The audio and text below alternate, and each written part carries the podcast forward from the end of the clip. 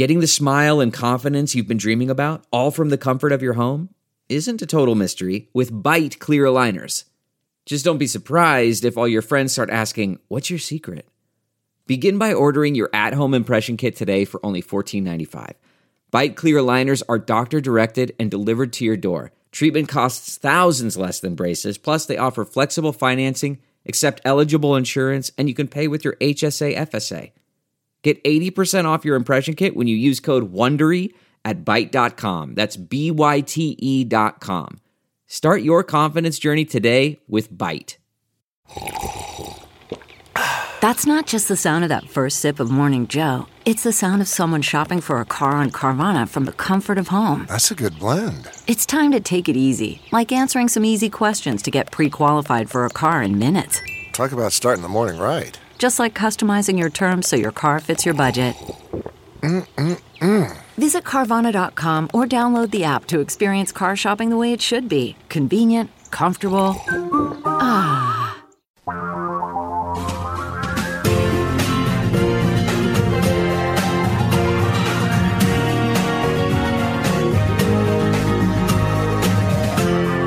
This is the Thom Hartmann Program. And welcome back. Thom Hartmann here with you. There's new information out about the, many of the people who were, well, all of the 300 plus who've been arrested who were storming the Capitol on January 6th. And it raises questions about exactly what Donald Trump is up to. Now, I'm of the opinion, I'll just tell you this right up front that Donald Trump had two primary agendas. The first was to make himself money. That's why he ran for president in the first place, because he was trying to raise his profile. And he was also, as Michael Moore points out in his uh, latest movie, uh, he was he was offended by the fact that uh, NBC was paying Gwen Stefani more money than they were paying him for Apprentice. He wanted them to renew the contract with a with a pay raise. I think he was making 12 million. She was making 14 or 15 million, and he wanted to make more.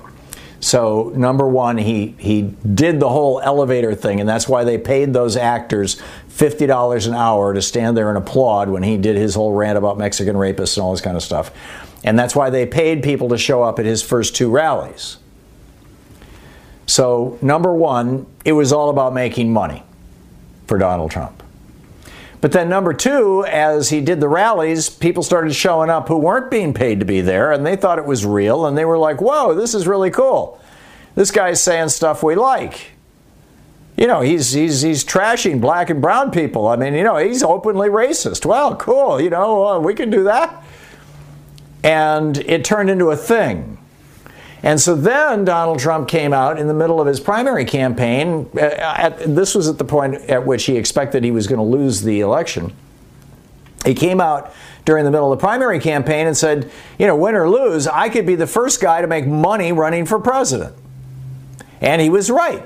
He made money on that primary. He raised millions. In fact, he raised hundreds of millions of dollars. And Brad Parscale, you know, now has condos and yachts and and uh, Maseratis, and you know his campaign manager and Steve Bannon made money off it. And uh, as far as we can tell, I mean, there was just a whole bunch of them. There's this little crew, Paul Manafort. They were all making money off this primary run and off his run for president. And then throughout his presidency, Trump figured out ways to make money. People shoveling money at him got pardons. People shoveling campaign donations to him. People who, uh, you know, people and countries who, who like rented an entire floor at the Trump hotel for a week, like the Saudis did. Oh yeah, you, you know, you, you want to cover up murdering Jamal Khashoggi? No problem. Oh, by the way, my son-in-law Jared Kushner would like a billion dollar uh, loan if you can uh, arrange it. So Trump leveraged his position as president to make money. And then we come to the end of his presidency when he lost the election to Joe Biden by over 7 million votes, and he lost in the Electoral College with Joe Biden getting 306 electoral votes. He lost terribly in both cases. He not only lost the White House, he lost the House of Representatives, he lost the Senate, he lost he lost state races around the country. He lost Georgia.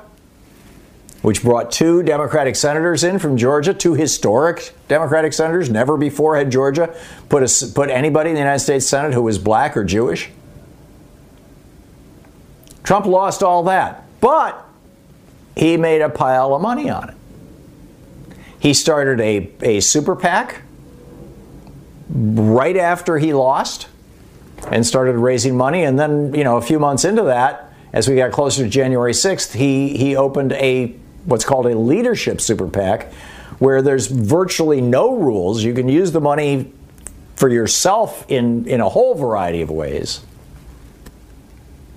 And he has raised hundreds of millions of dollars since he lost.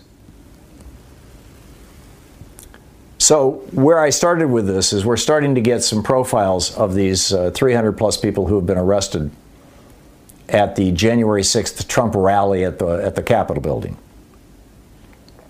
Let's call it what it is the armed insurrection, the, the, the seditious attempt at treason, the attempt to bring down the government of the United States that was kicked off by a Trump rally right down the street where Donald Trump said, Let's march to the Capitol.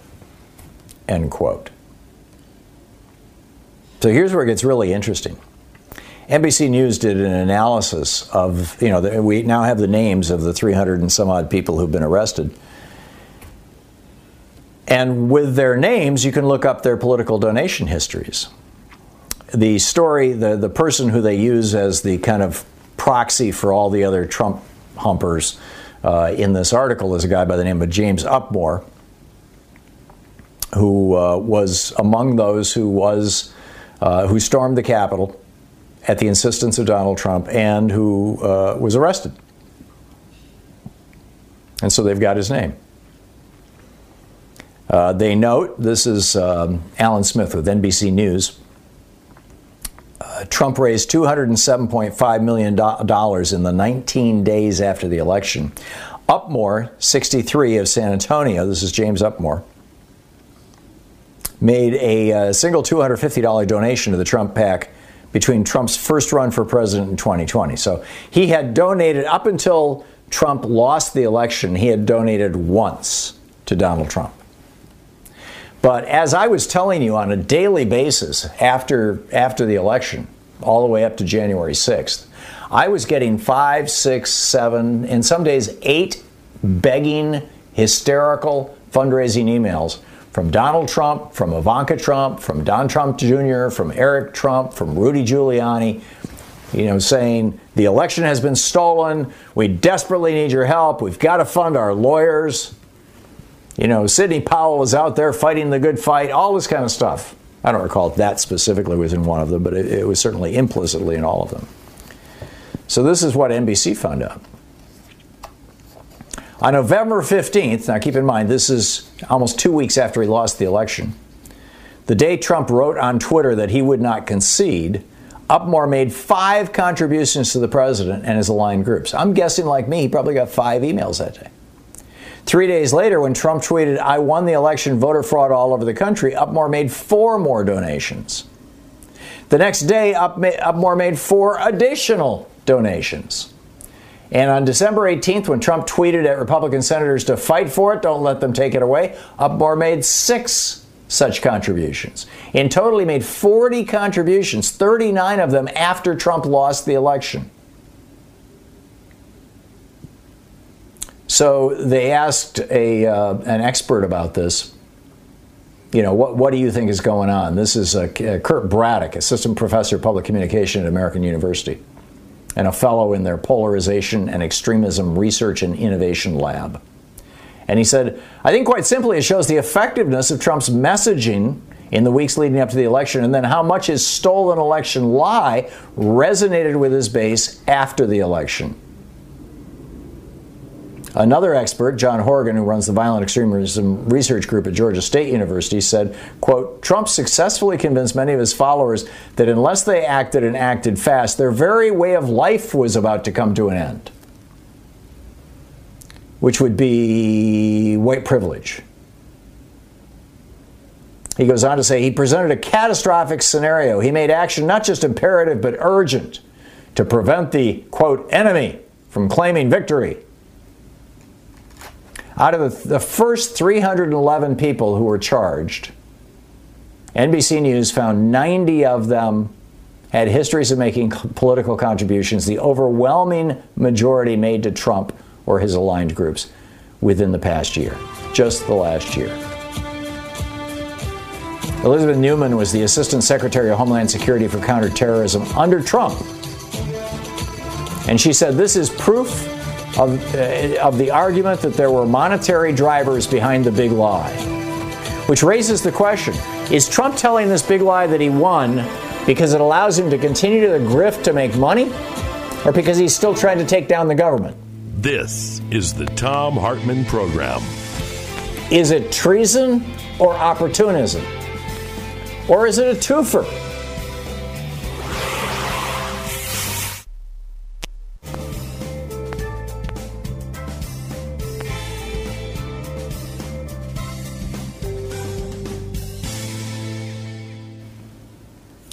Welcome back. Larry in Los Angeles. Hey, Larry, what's up? Hey, I just wanted to make some comments about the guns. Bill Clinton's mm-hmm. gun laws resulted in about 8,000, an 8,000 drop in murders in the United States in his eight years in office. I added that up right. using the FBI numbers, and it came up to 35,000 Americans who did not die because of um, Bill Clinton's gun laws and, and some somewhat because of his uh, economic policies. Um, Clinton entered office. Uh, I, I think it was like 24,000 murders. Then it dropped down to 16,000. And uh, you have Republicans getting on TV constantly talking about how gun laws don't work. Uh, 35,000 mm Americans um, prove that they're wrong. Yep. And uh, it, I think that one way we can do the um, using of photographs of these people who, who are getting murdered by these guns is every time somebody wants to buy a an assault weapon, basically they've already made the decision that they're willing to shoot somebody with that gun. So then what you need to do is just make sure that you you force them to look at the photographs of the after effects of using a gun on a human being. Make them look at it and have somebody monitor their reactions and this becomes part of their um, application for buying that gun. If they fail the test, if if if they they become if it looks like they're just too bloodthirsty, they don't get to buy the gun. Yeah. Although you're asking gun dealers then to kind of play amateur psychologist, which is it puts them in a difficult position. But uh, I, you know, and I think a way around that, Larry, would be to do what they're doing, what they've done in most of the European countries, which is, yeah, sure, you can buy a gun. You just have to prove to us that you actually need it, you know, for your work or or because of where you live.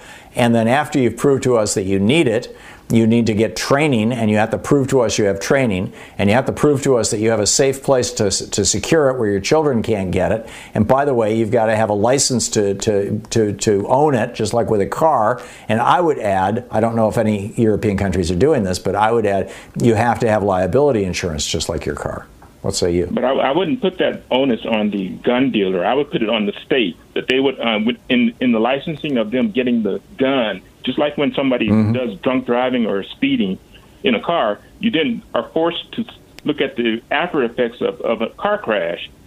In order for you to get that license, you have to prove that you're stable enough to, to watch those films, watch the after effects, and then prove that you're not one of these crazy people who are who are who are. They've already made a decision that they're going to use. They're willing to use the gun on a on a person. Now we have to determine yeah. whether or not they they have a desire to do it, just just pure uh, carnal evil to use that gun. And and if you look at, yeah. at if you watch them when they're watching those videos, force them to look at it because they've like I said, they've already made a decision they're willing to use it on, on a on a person. Yeah. I, you know, I, I, I, completely understand where you're coming from, Larry, and at the gut level, I completely agree with you. Um, uh, and the anti abortion movement has tried to do this in, in a couple of states where they force women to watch fetal ultrasounds. They literally force them to. It's the law. I mean, you know, if they if they refuse to, they can call the police and they'll come and put a gun to their heads and say, "You must do it." I, you know, I just, I'm concerned that that's a little bit of overreach, shall we say. But I totally, totally get where you're coming from. And most, most of what you said, I completely agree with. And your point to the Clinton years, yeah, we had an assault weapons ban that lasted 10 years because it was passed through reconciliation.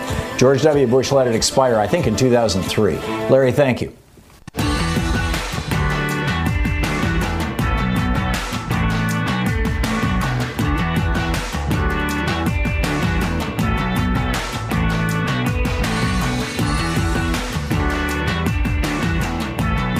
Thom Hartmann here with you. So, as I was saying, I, it looks to me increasingly like what we're seeing here is that Donald Trump is not only milking this big lie. You know, when Hitler did his big lie, just to, just to back up a little bit, when Hitler did his big lie in uh, 1924, that, and this was the basis of his campaign to overthrow the government of Munich, of, of, Bavaria. Munich was the capital of Bavaria. And he was, he jumped up on this table in this beer hall and fired a pistol into the sky, in, into the roof of the building to, to get everybody's attention. And then gave an hour, hour and a half long speech ranting about how, you know, keep in mind, Germany had lost World War One, uh, what, six years earlier, seven years earlier. And as a consequence of that, had had, had had the Treaty of Versailles forced on them, where they had to pay reparations to France and Belgium and Holland and, and, and England for all the damage that they did in World War One, and it was wiping out their economy. They were they were at the early stages of hyperinflation, um, and the country was in ruins. And so Hitler got up on this table and started yelling about how this was the communists and the Jews. The communists and the Jews had infiltrated the negotiating group that went to meet with the Allied powers and essentially surrendered Germany just when they were on the edge of victory. Germany was that, cl- and he was like, "I was a soldier in the in the," and he was. He was a soldier in World War One. He got he got gassed. He got mustard gassed. He ended up in the hospital as a consequence of it. And he was like, "I was a soldier on the front lines. I can tell you, we were on the verge of victory, but they stabbed us in the back." And that big lie of Hitler's is referred to in history as the stab in the back. And he rode that big lie. Uh, he, he, he got these guys all cranked up in that beer hall. He led them down to the city hall in Munich.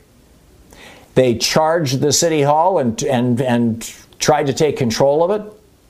The police were successful in repulsing them, but they arrested Hitler and he went to jail for six months, as I recall. He was sentenced to two years in prison. I think he served six months of it. I'd have to go back and look, but that's my recollection. It's been 30 years since I read Shirer's book. But but there's a there's actually a new book out. It's, it's called 1924, the year that made Hitler. That is absolutely fascinating in this regard. But in any case, that was Hitler's big lie, and, and he never let go of that. When he went to prison, he told that big lie in Mein Kampf. When he got out, that big lie that you know, hey, you know, we Germany should have won World War One and it was called the Great War back then. Germany should have won the Great War. We were right on the verge of it. We were stabbed in the back by the by the Jews and by the communists and the socialists and the trade unionists, and that became the rationale for the final final solution. That became the rationale for conquering all these countries around Germany. That became that big lie was what brought Hitler to power, kept him in power, and led to all those atrocities. One single big lie. Now, today, Donald Trump has one sig- single big lie, which is that the election was stolen from him by Democrats and Republicans colluding. Republicans in Georgia, Democrats in other states colluding to steal his election.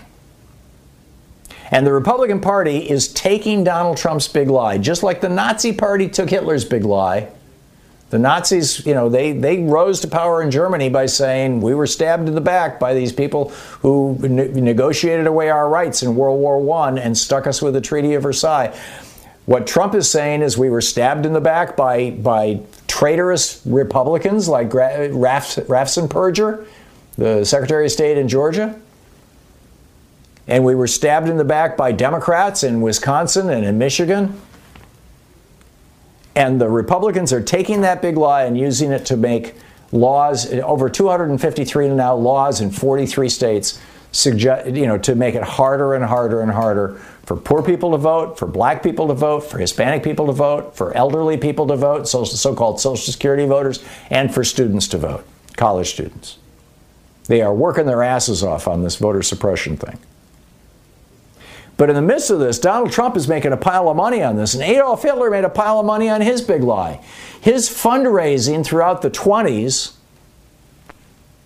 that led to that beer hall push, putsch, however you say that, in uh, 32, his fundraising was based on his big lie. Donald Trump's fundraising, he has raised hundreds of millions of dollars on this lie.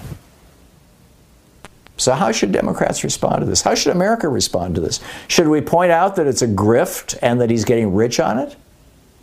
Or should we point out that it's a lie that is literally threatening our republic, just like Hitler's big lie threatened Germany? Or should we do both? I, th- you know, I'm a fan of both, obviously.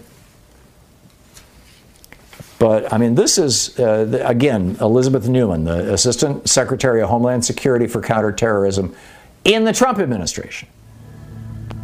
She said all these donations coming from these people who were arrested on January 6th after Trump lost the election. She says it shows a direct tie between the lie that the election was stolen and people's deepening passion for Trump. They are seeing the money roll in, and, and that being the Trump people, and they knew that the message was working.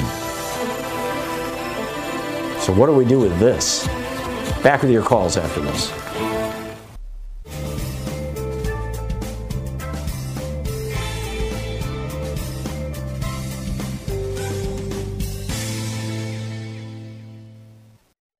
Sometimes Louise and I just crave a restaurant quality dinner at home without doing all the work or driving. Well, Cook Unity is the first chef to you service delivering locally sourced meals from award winning chefs right to your door every week. And it appears to be less expensive than other delivery options. Go to cookunity.com slash Hartmann with two N's or enter the code Hartmann with two N's before checking out for 50% off your first week. We just received our first meals from Cook Unity and what a huge difference it is to get the best chefs in the country to bring creative, delicious meals to us and you every week. Every meal is handcrafted by chefs and made in local micro kitchens, not large production facilities. We just had the Chipotle maple glazed salmon with green beans and mango pico de gallo. It had everything we love in a meal. They have all sorts of options like vegan, paleo, pescatarian, gluten free, and more. Menus are posted two weeks in advance, so you have plenty of time to choose. Experience chef quality meals every week delivered right to your door. Go to cookunity.com slash Hartmann with two N's or enter the code Hartmann with two N's before checking out for 50% off your first week. That's 50% off your first week by using the code Hartmann or going to cookunity.com slash Hartmann. CarMax is putting peace of mind back in car shopping by putting you in the driver's seat to find a ride that's right for you. Because at CarMax, we believe you shouldn't just settle for a car, you should love your car. That's why every car we sell is CarMax certified quality so you can be sure with upfront pricing that's the same for every customer. So don't settle. Find love at first drive and start shopping now at CarMax.com. CarMax, the way car buying should be.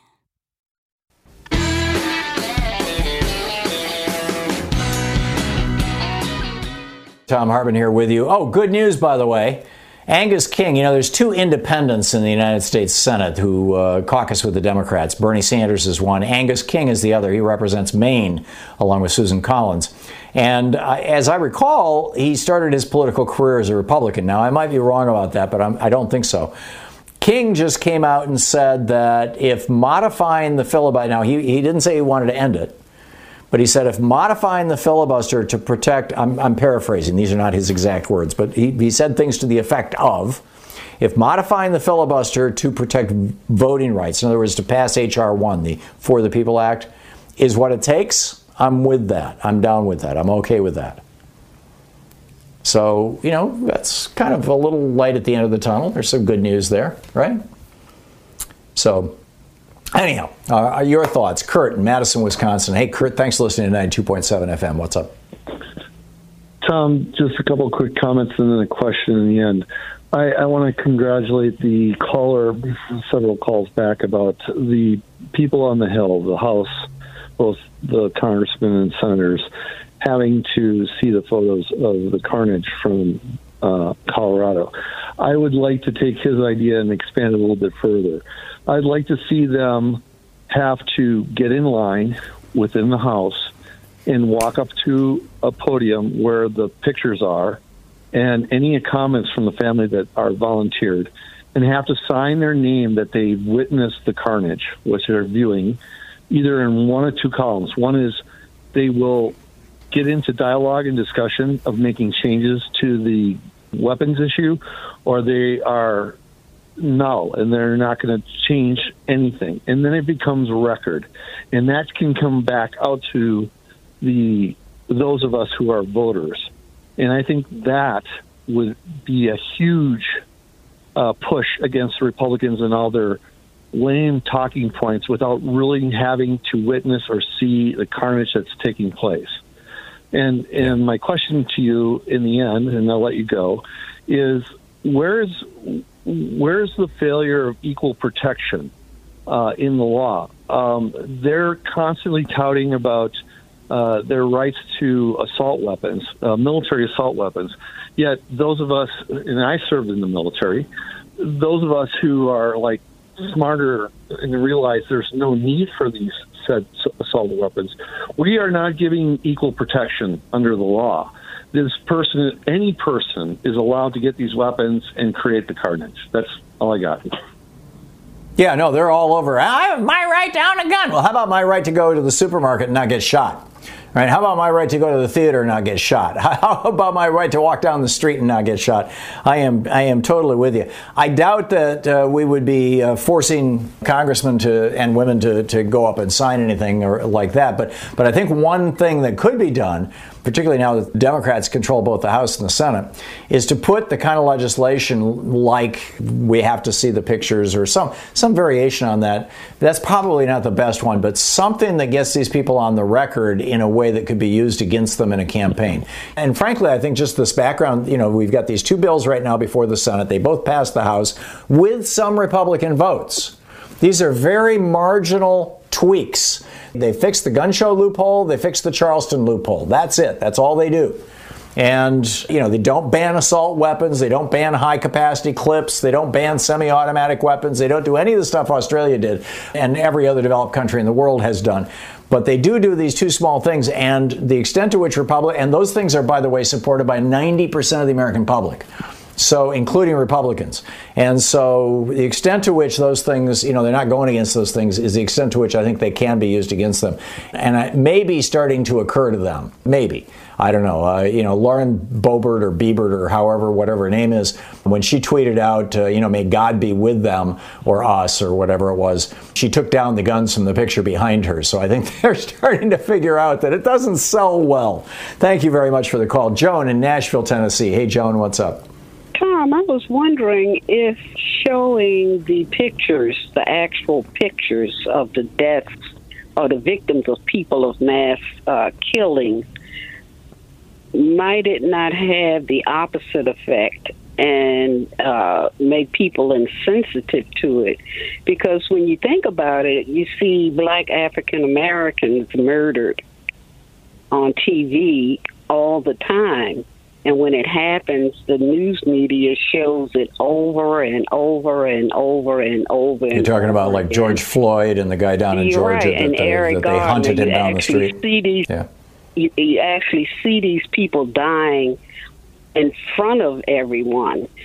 And it's gotten to the point now where we know it's still happening, but it isn't making the news. I think, though, that you're absolutely right in what you're identifying. That, that in the last year, the last couple of years, we have seen several examples on live television of black men being murdered by police. I think, though, that that has actually had a huge social change. I think that that's the reason why the anti-George Floyd murder, the you know the protests against the police killing of George Floyd, was the largest demonstration in the history of the United States. I think you know I think that you know it's had a cumulative effect. It has sensitized people. And I think that's the reason why in those George Floyd protests there were a lot of white people out there marching with a lot of black people together in solidarity. So I think it's actually worked. You know, it might have desensitized some people because that's the argument that's made about violence in movies too. Oh, it desensitizes us to it and you know glorifies it and things like that.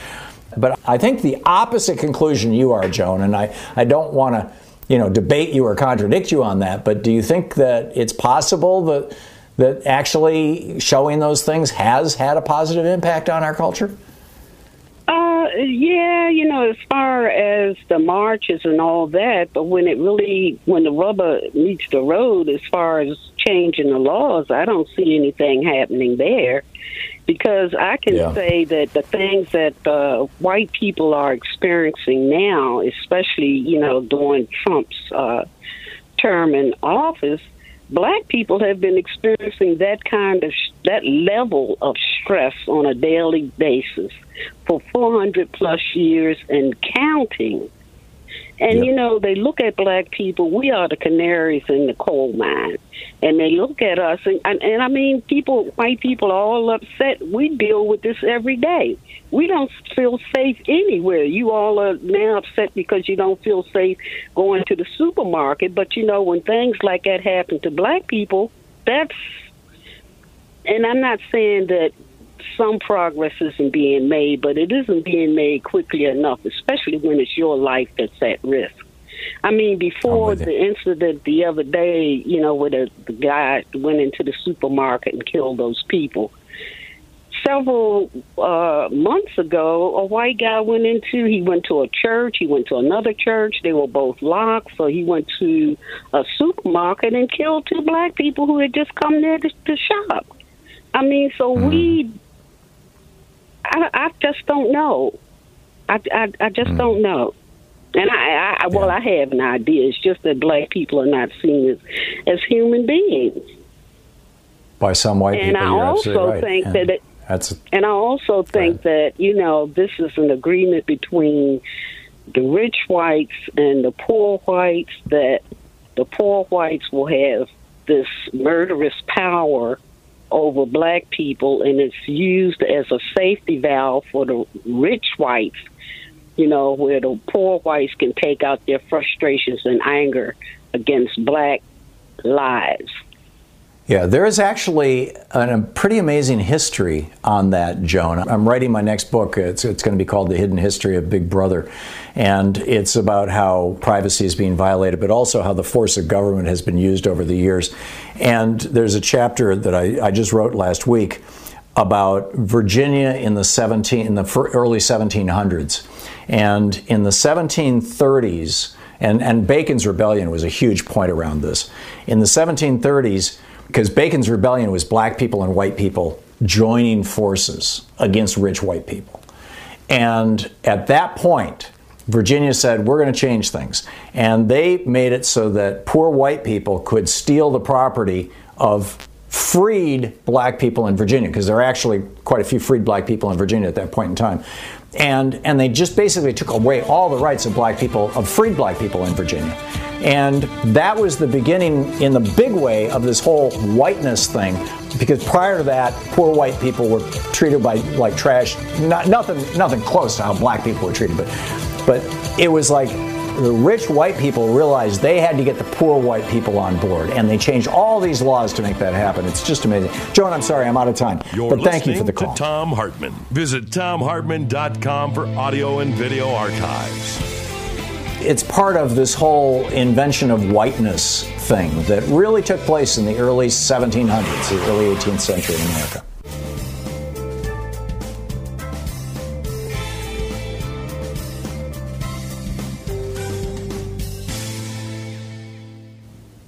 Mike in Bailey, Colorado. Hey, Mike, what's on your mind? Well, I'm one of these people that's kind of caught in between on the whole gun issue. And first off, until Americans, especially white Americans, uh, come to grips with the fact that our country's story, its mythos, is really based on genocide, and it's part of our culture. What scares me right now with all these gun shootings is first off, I don't believe we need to have AR 15s and bush cutters in people's hands. When we came back from them, me being one of them, they didn't let us come back with our M16s, and I'm real glad that they didn't. Because if you think it's a mess now, I don't think we'd have made it to this point. But you know, at the same time, I have weapons that date back literally into the 1800s that have been handed to me by my family. And I'm talking World War II, M1 Garands, M1 carbines. Uh, I've got captured German officers' handguns, which are automatics. This is part of my family's history. I have no problem with uh, background checks. Uh, I've I've gone through background checks. I haven't bought a gun in probably 20 years. Uh, I've had collections when I was back in Cleveland. Every one of those handguns, they were from occupied countries, World War II. Every one was registered. It was the law. I have no problems with that. But when you start looking at people like me, I live in a red county. Uh, believe me, I see Trump 24 signs when I'm riding home. So I know Yeah. veterans up here. They've got their AR-15s and everything. I don't need to that kind of weapon. It's it's of no use to me. When I go out hunting, I have hunted with that M1 Garand. Uh, I don't anymore. Uh, it's just something I have in my collection. But I use my old lever action or or bolt actions to go hunting with. Uh, so I know these people. When you start putting the insurance issue, and well, here's how it would play out. You're probably going to get a number of these people to back a uh, background check. It's probably not going to be all of them, but there'll be a, a fair amount. When you start putting the registration issue into it, you're going to have a drop off of people who will support any of that. And when you start throwing the insurance, the liability ins- insurance into that, I guarantee you that support will drop like a rock. So, you know, Oh, yeah. I, you know, it, I was a kid, but uh, you know, they were having debates about this in Michigan when I was a kid. I don't recall if it was that they were instituting mandatory car insurance, or uh, I remember a huge debate around no fault insurance. I, as I recall, that was in the 80s or 90s. Um, but uh, I mean, car insurance was contentious, right? You know, big government's going to tell me I have to have car insurance. No, I totally get your point, Mike. But uh, we got to do something. And and you know what you have are collector's items, and and you know obviously you want to exempt those kinds of things. You're not, you know, this this is, uh, or I, I shouldn't say obviously, in my opinion, you want to exempt those Hey. kind of things. I, I keep them in a vault. okay. There you go. There you go. Mike, I got to run, but thank you for the thoughtful call. It's the Thom Hartmann program, the place where smart people get their news.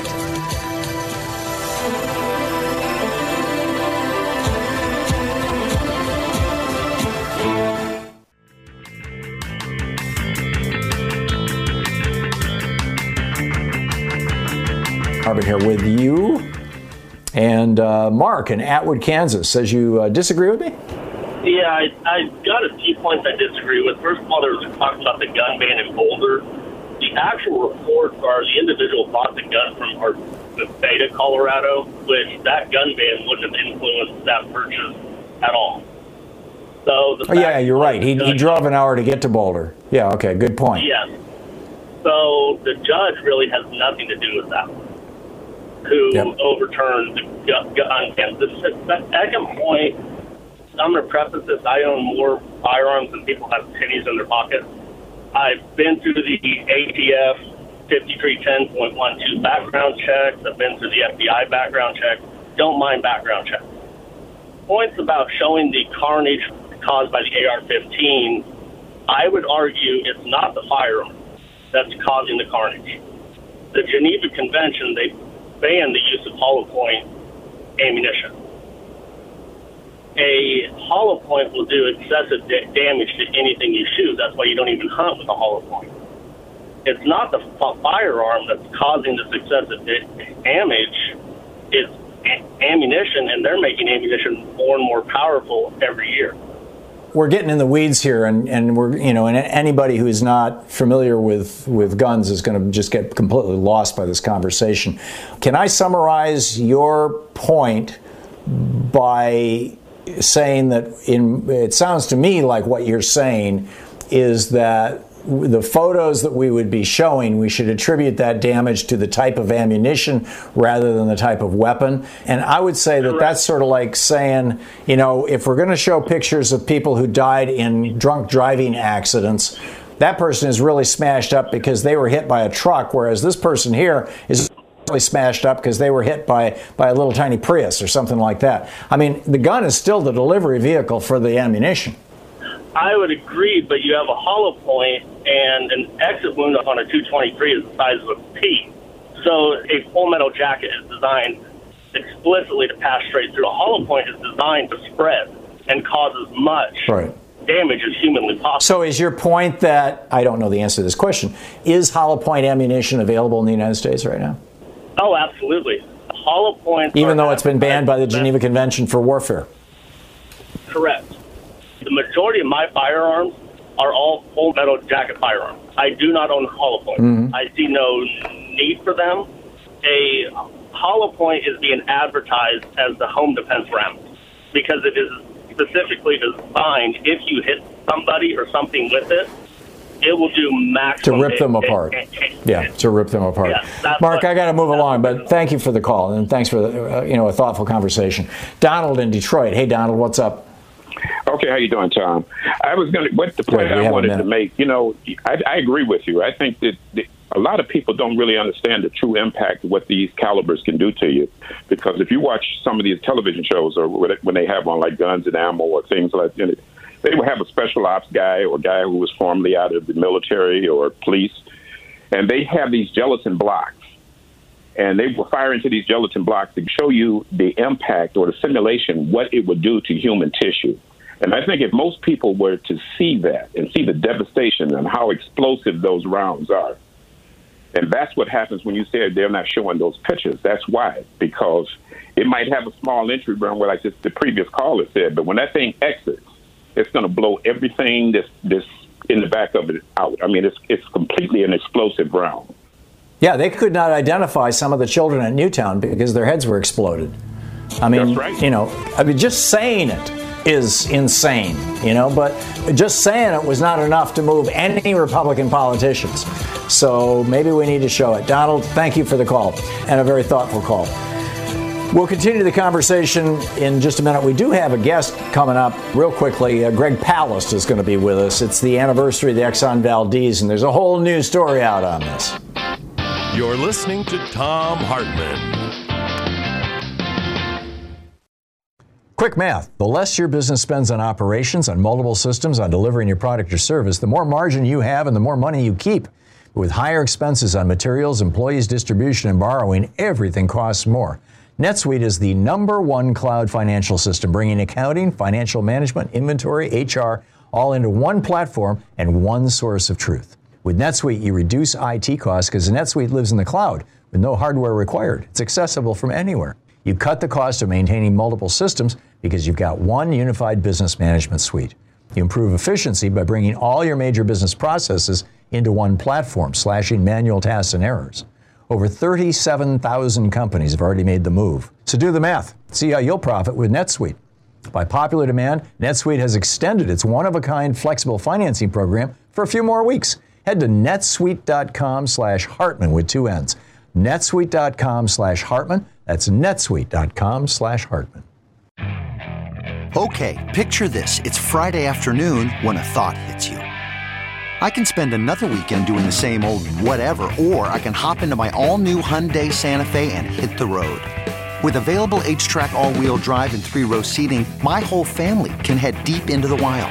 Conquer the weekend in the all new Hyundai Santa Fe.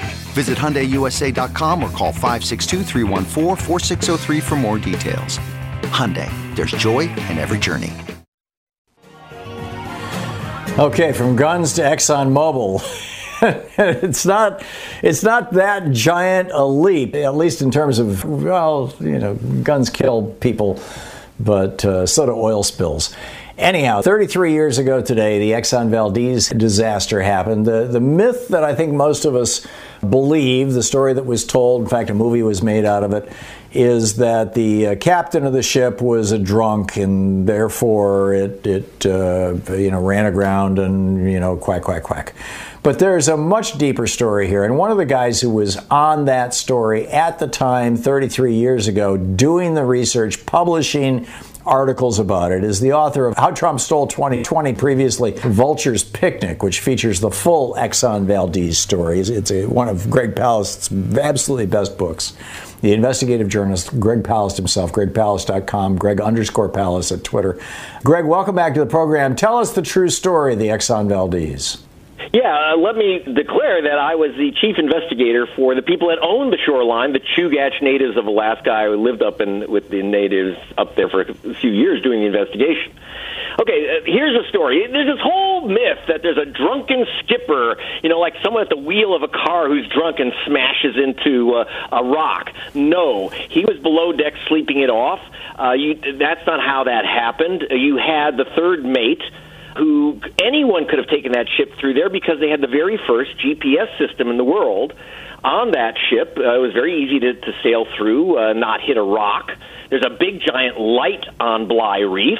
They should have missed it, but Believe it or not, Exxon had the radar turned off. I kid you not. The radar was turned off. Why? Because it was broken. It was too expensive to fix. It's not like your $200 Garmin. We're talking a $2 million piece of equipment, which took a lot of people millions of dollars of training. They turned off the radar, Tom.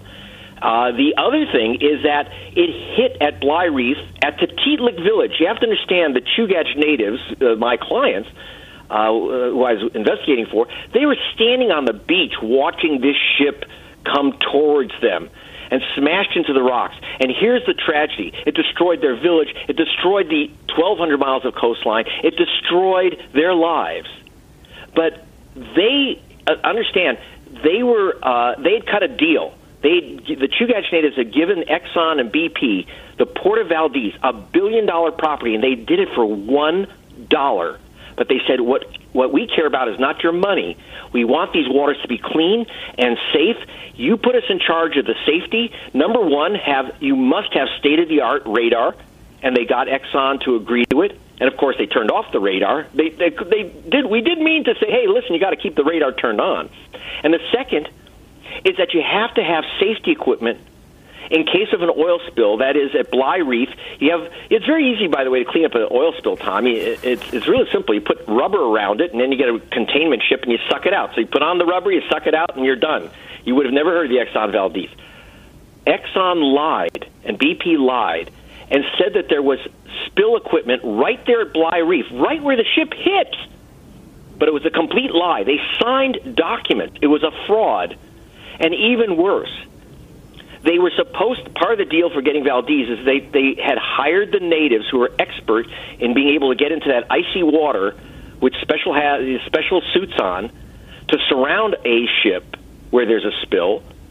Just before the tanker hit, they'd fired the natives to save money. They never put out the equipment. They fired the natives. They the guy they were prepared and trained to surround a stricken vessel, stop the oil from flowing out, pump it out, you would have never heard of the Exxon Valdez except that Exxon and its partner British Petroleum lied and lied and lied, and, and that's why we still know the name Exxon Valdez 33 years later. Well, and and and but but I think we also know the name of what was it, Joseph? What was his last name? Joe Hazelwood. Look, you Hazelwood, shouldn't be drunk. That's right. I knew there was a wood. If you're a captain, Yeah. you shouldn't be drunk. But it's not. He wasn't driving the car. He wasn't driving the vessel. Right. The problem was Right. Yeah, he was in the back that, seat. that he was he was below decks uh, sleeping it off. Uh, so was the first and second mate. The third mate, he wasn't exactly expert, but they had the radar. And any any uh, any twelve year old who's played a video game would know how to move that ship by following the GPS. That's all you have to do. Is a big, giant, wide But channel. if you've got By no way, there's a- GPS, you've got a problem. yeah, and and uh, by the way, on top of everything else, while ExxonMobil um, has run big ads talking about, they actually ran giant full page ads for several years about their safe vessels um, because they have double hulls. Well, they didn't. The Exxon Valdez had a single hull, and because Exxon and BP had successfully fought congressional demands to have every tanker out of Valdez have a double hull, they beat that and said it wasn't necessary. When the tanker hit, if it had hit the reef and had the double hull, they wouldn't have lost, you know, 12 ounces of oil, let alone, um, and, you know, we don't know how many gallons, but about 42 million gallons of oil. So, Greg, what was the consequence of this to Exxon other than bad publicity, which they seem to have been able to greenwash away? And what Yeah, happened to your clients, the, the Native Americans there? Oh boy! So I fought Exxon for years on their behalf with the legal team, and we uncovered this massive fraud. And they said if you make the fraud public, if you use the F word fraud, we will never give you a penny.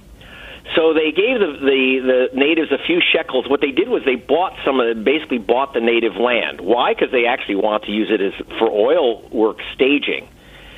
You can still go to the Chugach uh, lands, like the Sleepy Bay. You stick your hand in the gravel at the beach at Sleepy Bay. This is 33 years later. and I've been there, by the way. I go about every 10 years. Uh, stick your hand in the gravel, and it'll come up with goo and smell like a gas station. The uh, this this fantasy that nature just is a endless toilet which flushes itself clean is nonsense. So they still got the hydrocarbon. It killed it killed uh, you know their seals. It made their uh, their sardines in the that they that they live off of. They I, I was at the Chenega village. They lived 100% off the land. Everything was poisoned. It destroyed their way of life, and a judge ruled that you know the native way of life, living off the land, which they have lived off for 3,000 years. A judge ruled, he said, look, uh, your native uh, life is just some a lifestyle choice. You know, you could always, you know, go to a supermarket, which is a 100 miles away by air. Um, so they got nothing for the destruction of their uh, of their way of life. It destroyed those villages. It destroyed those villages. It, it was horrendous, and it's still there. And anyone, you know, Exxon is still putting out the lie that nature cleans itself. You just again, it's just an, a toilet you can keep flushing.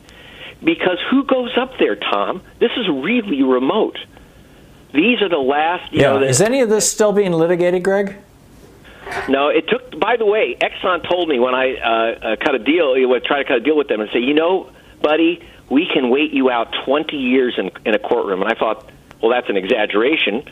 No, it was 20 years before the U.S. Supreme Court ruled and cut out 90% of the court, of the jury and court judgment against Exxon. 90% of the court judgment. This is what ended, by the way, it was the case that ended, um, virtually ended punitive damages in America. So I don't think people understand what happens with these oil spills. It, it is permanent destruction, and you're finished. Um, you know, these guys lie. Oil industry floats on lies. Yeah, well said. Greg Palast, investigative journalist and author. The book that carries this story is Vulture's Picnic, one of Greg's many brilliant books. GregPalast.com is the website. You can tweet him at Greg underscore Palast. Greg, you're the best. Thanks so much for dropping by today. You're welcome, Tom. Bye.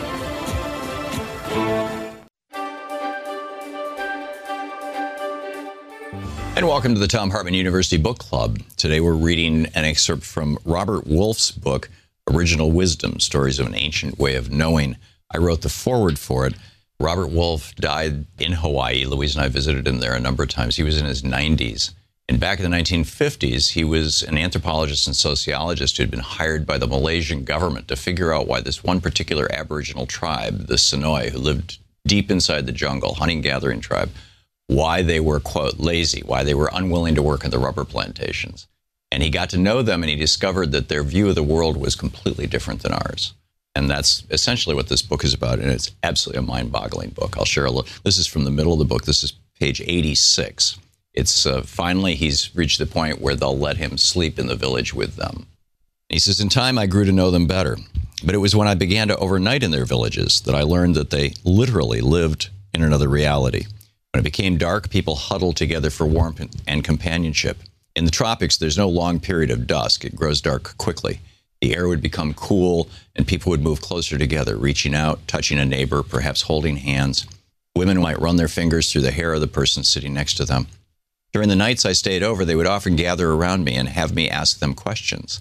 Then they would ask me questions, very quietly and softly. Our being together was not like other social situations I'd ever experienced. We talked, but softly. They did not know how to compete for attention. A few words now and then were all that were spoken a question or a comment, a simple answer, long silences. Sometimes someone would have some tobacco and light a cigarette, a tobacco rolled into a leaf, which was passed around the group. People might ask each other whether they had noticed that particularly bright patch of sunlight on the side of the river behind a certain tree, or if they had noticed that large yellow bird that sang in the morning. Evening was a time of reflection, of gentle communication, of being together. I never knew their blood relationships, but evening times felt like family. As it grew later, one of the people would get up to go, go into one of the houses, more often little more than lean tos or rickety huts on stilts, and fall asleep.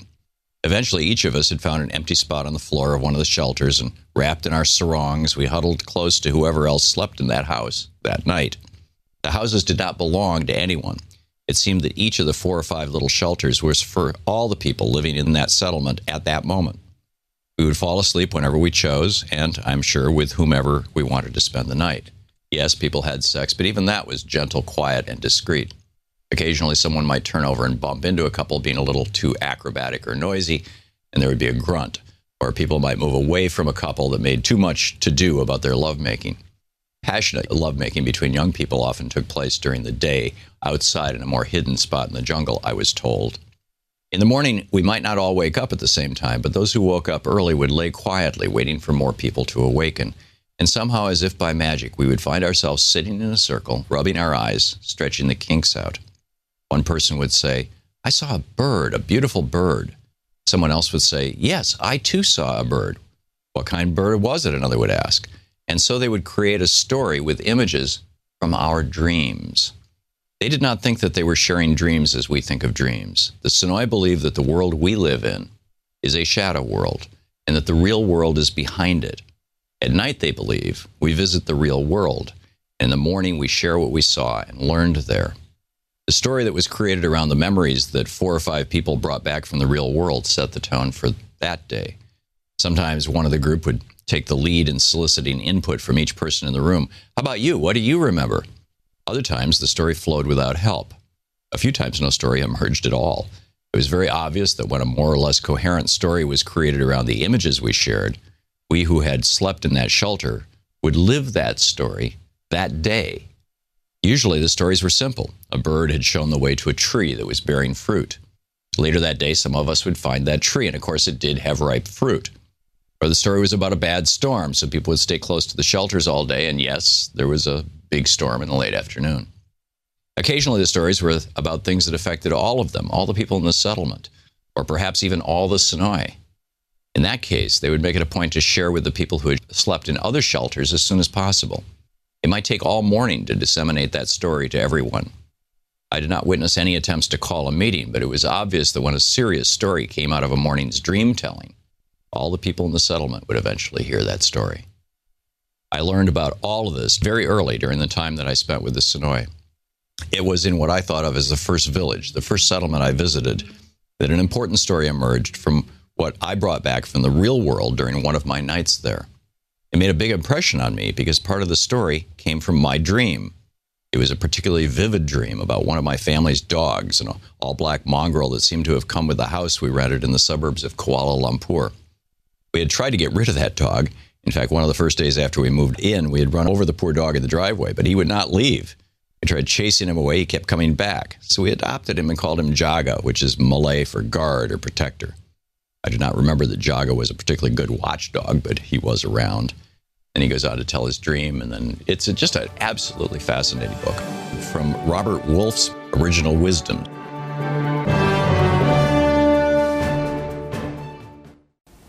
And welcome back, Steve in Phoenix, Arizona. Hey, Steve, what's on your mind today?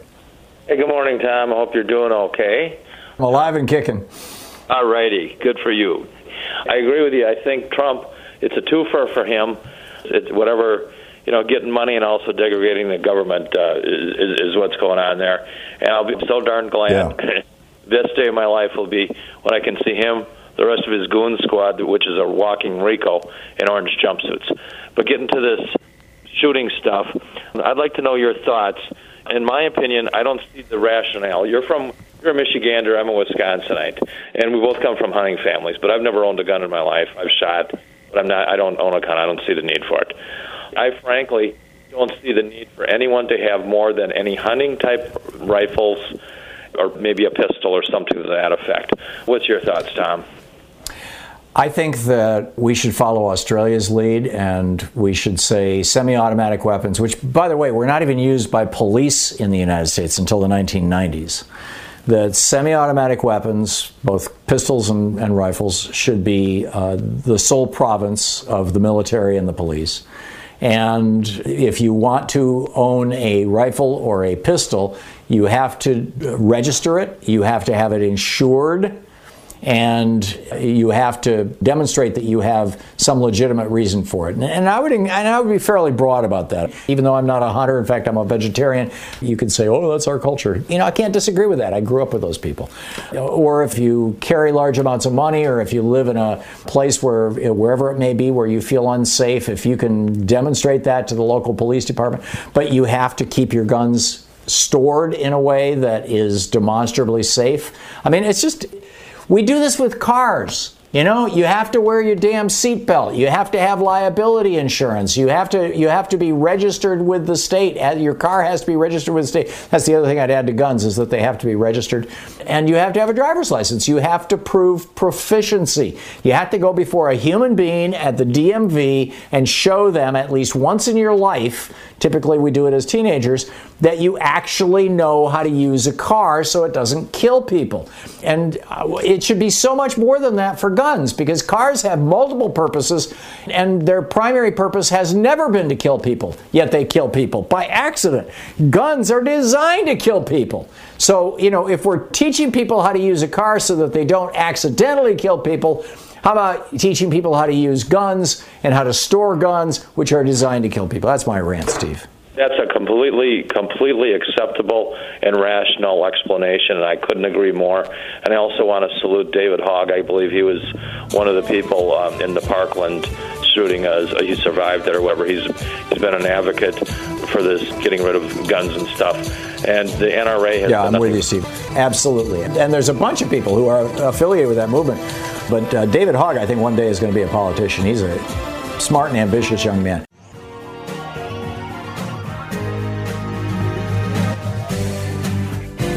We'll be back with more of the news and more of my thoughts and yours in this uh, kind of national town hall meeting we have here every day on the Thom Hartmann program. And in the meantime, don't forget democracy is not a spectator sport. Never was intended to be.